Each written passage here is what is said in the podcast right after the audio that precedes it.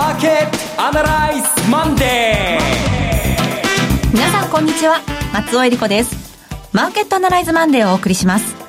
パーソナリティは金融ストラテジストの岡崎亮介さんはい、岡崎亮介です。よろしくお願いします。そして株式アナリストの鈴木和之さんです追加です。おはようございます。今日もいらっしゃいます。この番組はテレビ放送局の BS1212 で毎週土曜昼の1時から放送中のマーケットアナライズプラスのラジオ版です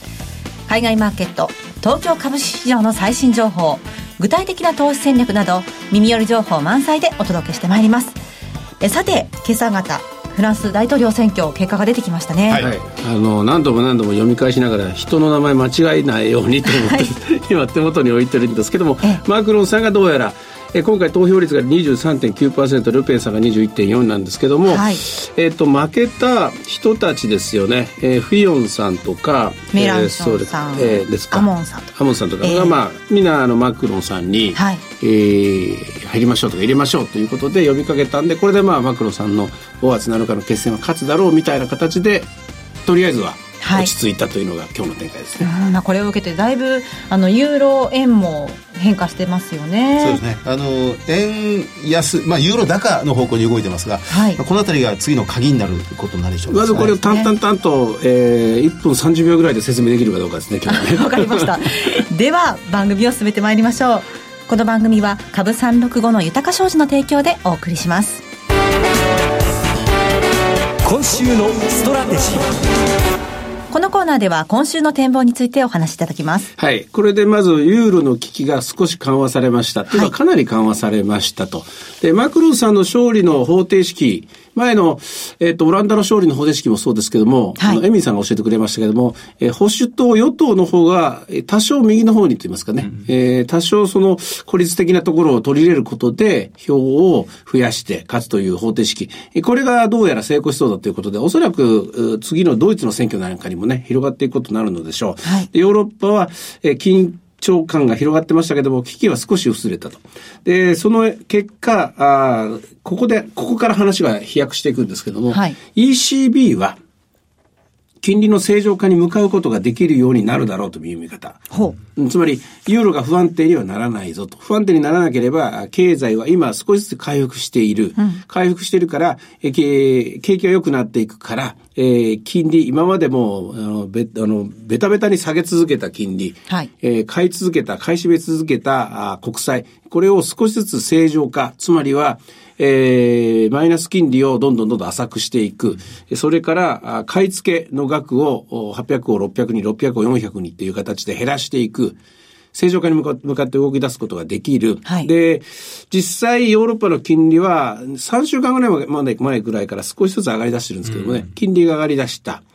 えー、で、ユーロが上がり出した。はい、今日1.09の方向に来ました。ユーロが上がり出したので、えー、今度はドル、えっ、ー、と、円とユーロの関係で、えー、円が売られ始めた。はい、で、その影響もあって、えー、ドル円も110円の方向に行った。で、110円の方向まですっと動いたので、えー、株価の方は一気に、えー、240円、50円高になったと。えー、一応ここまでが、えー、この今回のイたえー、フランス大統領選挙の、えー、ビフォーアフターという感じですよね。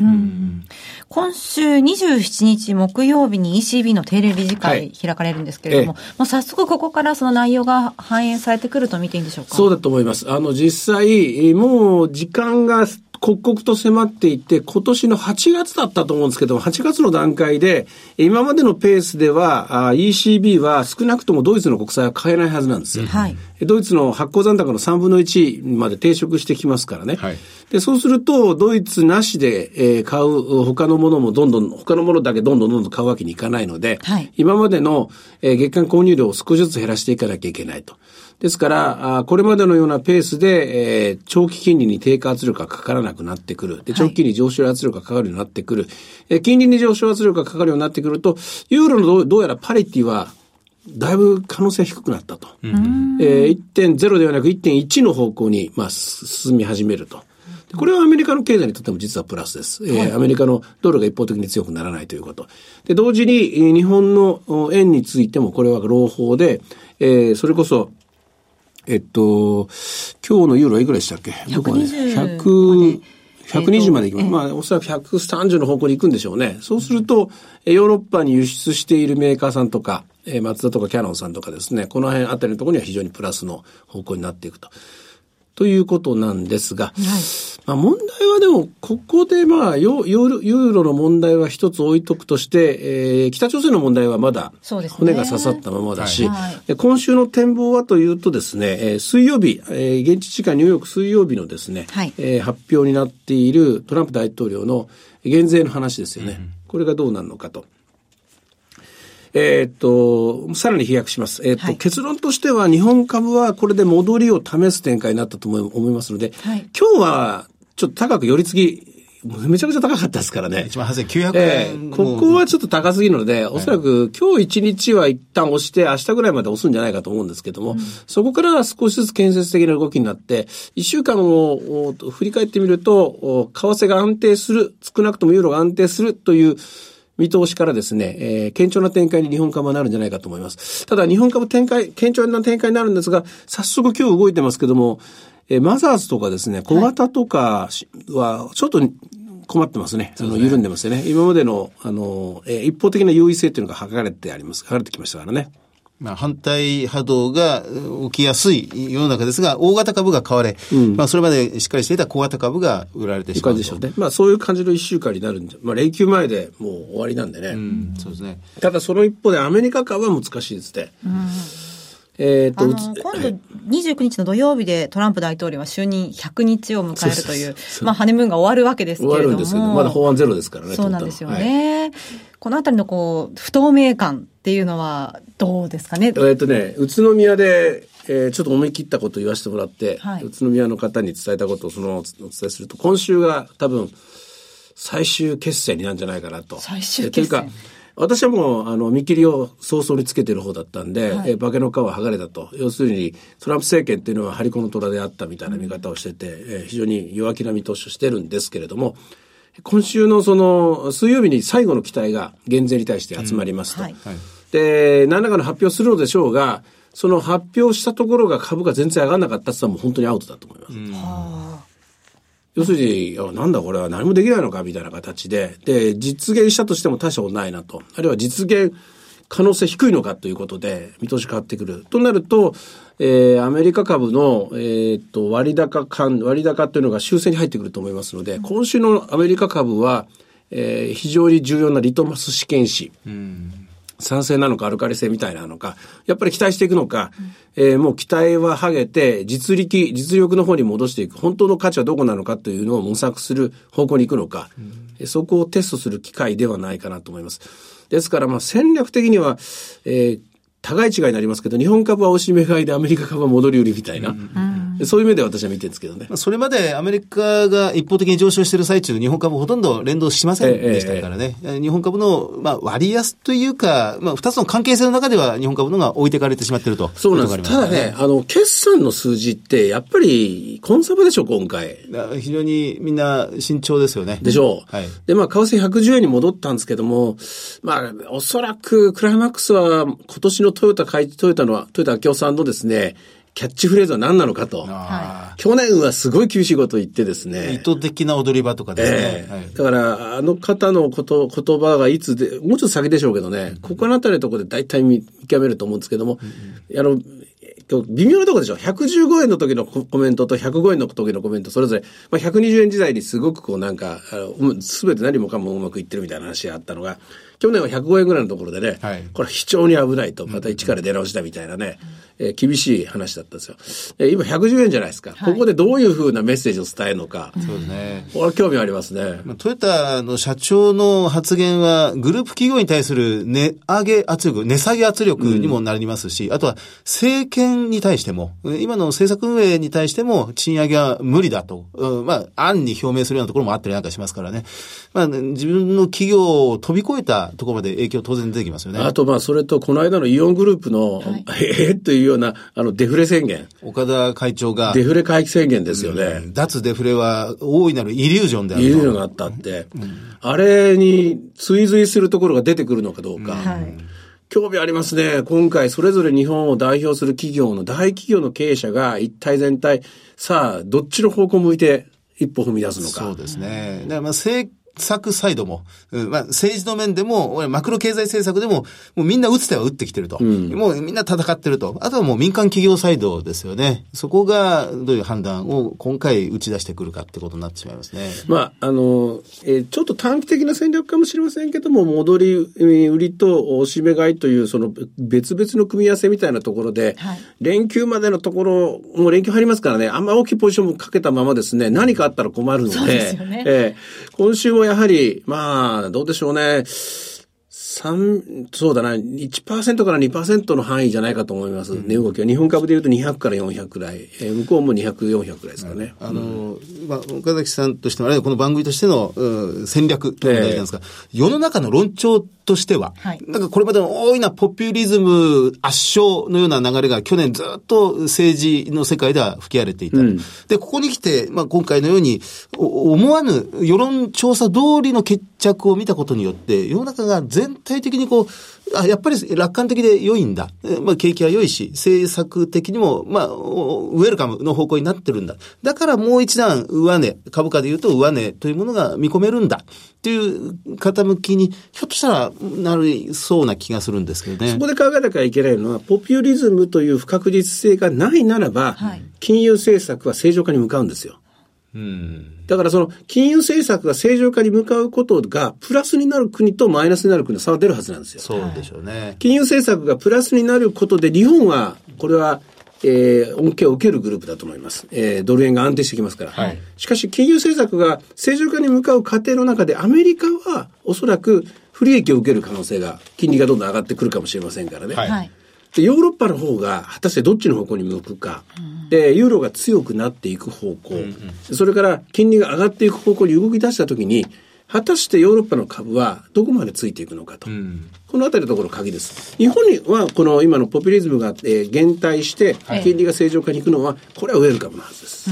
あの、私今回このまあ週末、いろんなニュース出てきました D、G20 があったんですよね。はいで、ここで、こう、まあ経済はもう完全に回復基調に入ってるということをオフィシャルに宣言した。まさにそのあたりでしょうね。そうすると、経済はオフィシャルに良くなってきてるとなると、じゃあその裏側には、じゃあ金融政策はえーより正常化の方向に向かうべきだということを、うんまあ、原画に、まあ、強調してるような気がするんですが。だと思います。まあ、だとすると、これで、えーまだ下駄を履くまで分かりませんが、はいえーアメリカのお FRB の、例えば5月の FOMC でも、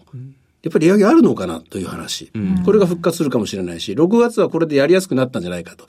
あとはもう一つ北朝鮮という骨が刺さったままですけれども、ねえーこれがほどけるのかどうかありますけれども、金融政策がとにかくこの外部環境、経済の周り、囲む環境が安定してくれれば、少しでも一日でも早く金融政策、金利を正常化に向かわせたいはずなので、はい。えーそこのところが、えーここからの、えー全体の流れを決める鍵を握ると思いますね。なるほど。これ日本としてはどうなりますかね。今週木曜日に黒田さんのあの会見もあります。はい。どういう態度で出てくるのかというのが注目されるかと思うんですが、うん、あの、その、その前に、まあ、えっと、ECB が、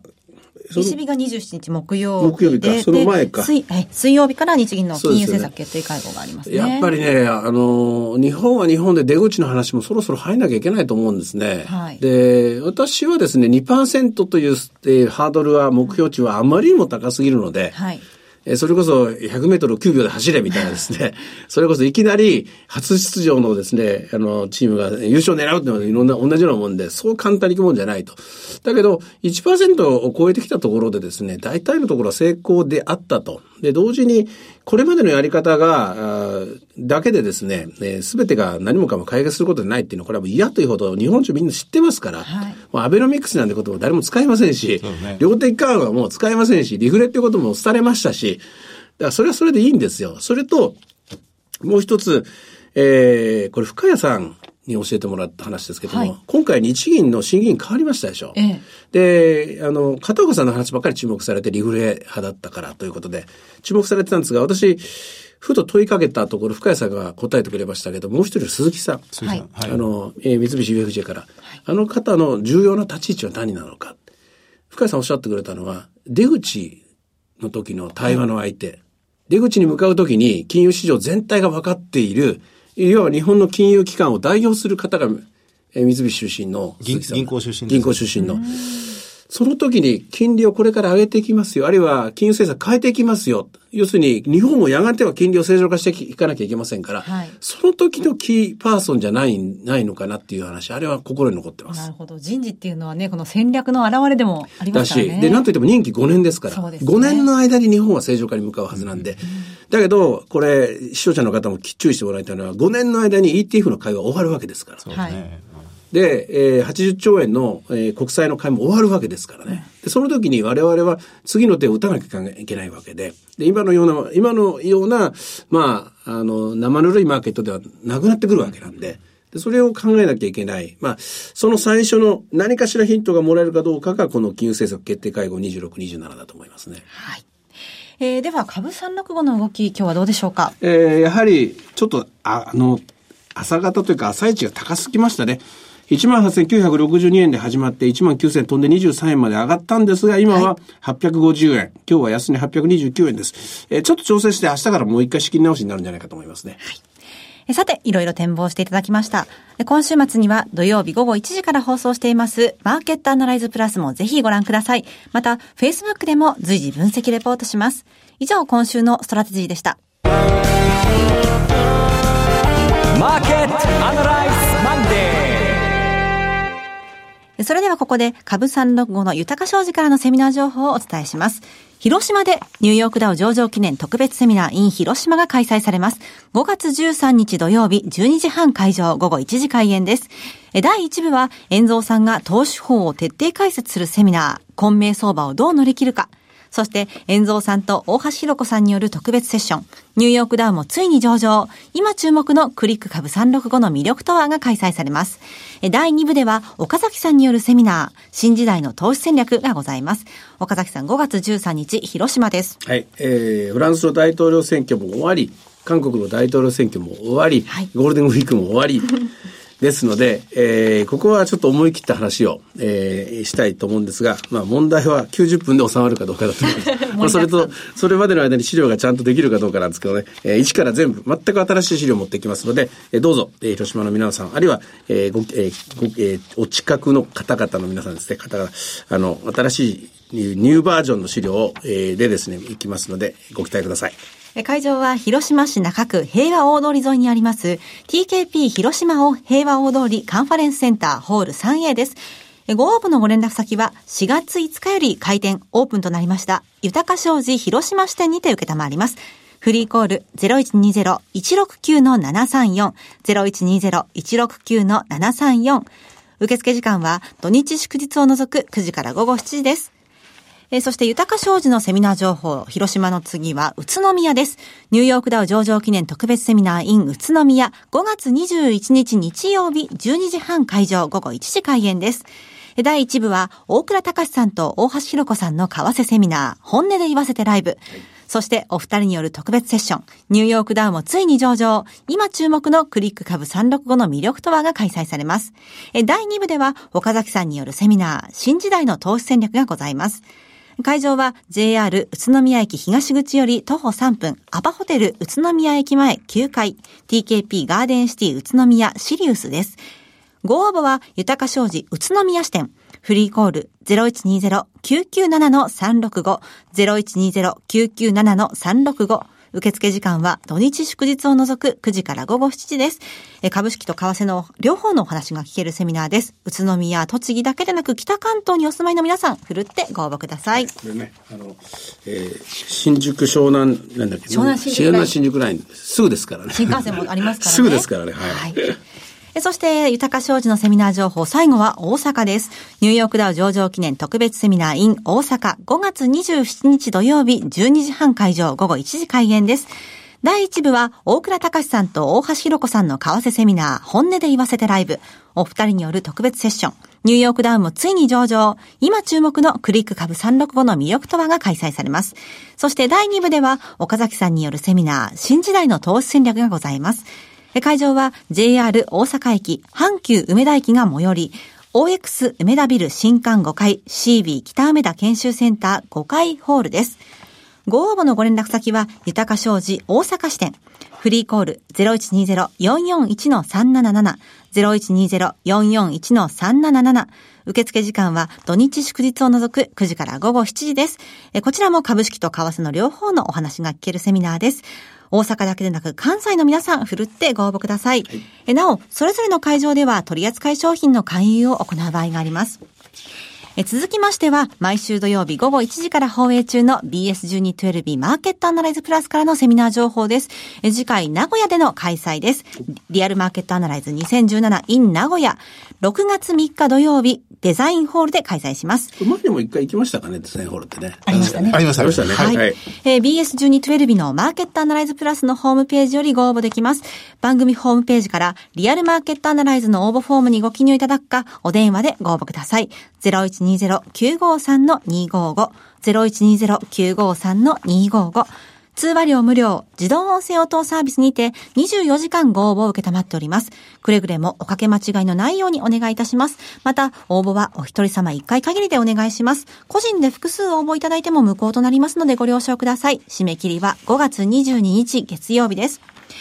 そして最後はテレビ番組のご紹介です。いつでも無料の放送局 BS1212 では毎週月曜日の夜7時から銀幕の大女優 BS12 人の女を放送しています。4月は吉永さゆりさんの出演作品が登場。今日夜7時からは映画キューポラのある街を放送します。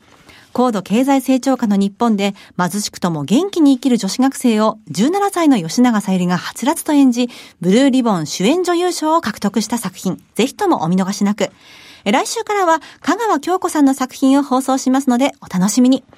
チャンネルの見方がわからない方は、視聴者相談センターへお電話ください。オペレーターが視聴方法をわかりやすくお教えします。03-5468-2122。03-5468-2122。BS1212 視聴者相談センターまで。フォロワーアップアナライこのコーナーでは先週放送の BS1212 マーケットアナライズプラスについて振り返ります。あの、深谷さんにお越しいただいて、はい、シナリオを少し修正したと。修正されたということです、ね、メインシナリオ110から120円だったものを、105円から110円ぐらいにシフトしたということでしたね。うん、まあ微妙ですけどね、そのあたりのところはね。ただ、いずれにしても、やはり、あの、トランププレミアムっていうのがちょっとハゲてみたいなところが一つと、まあ、それと、やはりこの、この金利だけでっていうところがどうしても不安な、不安定な要素があって、はい、で、あえてまあ、あの、ニュース項目のところで実需の話もさせてもらったんですけどもね、はい、まあ、実需、貿易の為替、それから金利、これによって資本の為替、あともう一個はやっぱりこの地政学上のリスクとかですね、うん、こういったものが、あの、全部こう、重なってマーケットが作られてくるんでしょうけども、今の段階ではですね、例えば年末の当てっこみんなすぐしますけども、はい、120円と予想する人、100円と予想する人いるかもしれませんが、どっちもわかんないですよ、これは。うん、あんまりそこまでの長期的な為替相場は、今は張らない方がいいような気がしますね。そうですね。深谷さんもお話では、まあ、120円は無理だけれども、メインシナリオとしていた110円からのあのレンジには入ってくるんじゃないかということですね。うん同感ですそれは、はい、で全てはでもこれ正常化のルートを通れるかどうかだと思いますね、はい、さてマーケットアナライズマンデーそろそろお別れの時間です。ここまでのお話は岡崎亮介と追加随と。そして松尾恵里子でお送りしました。それでは今日はこの辺で失礼いたします。さよならこの番組は株三六五の豊か商事の提供でお送りしました。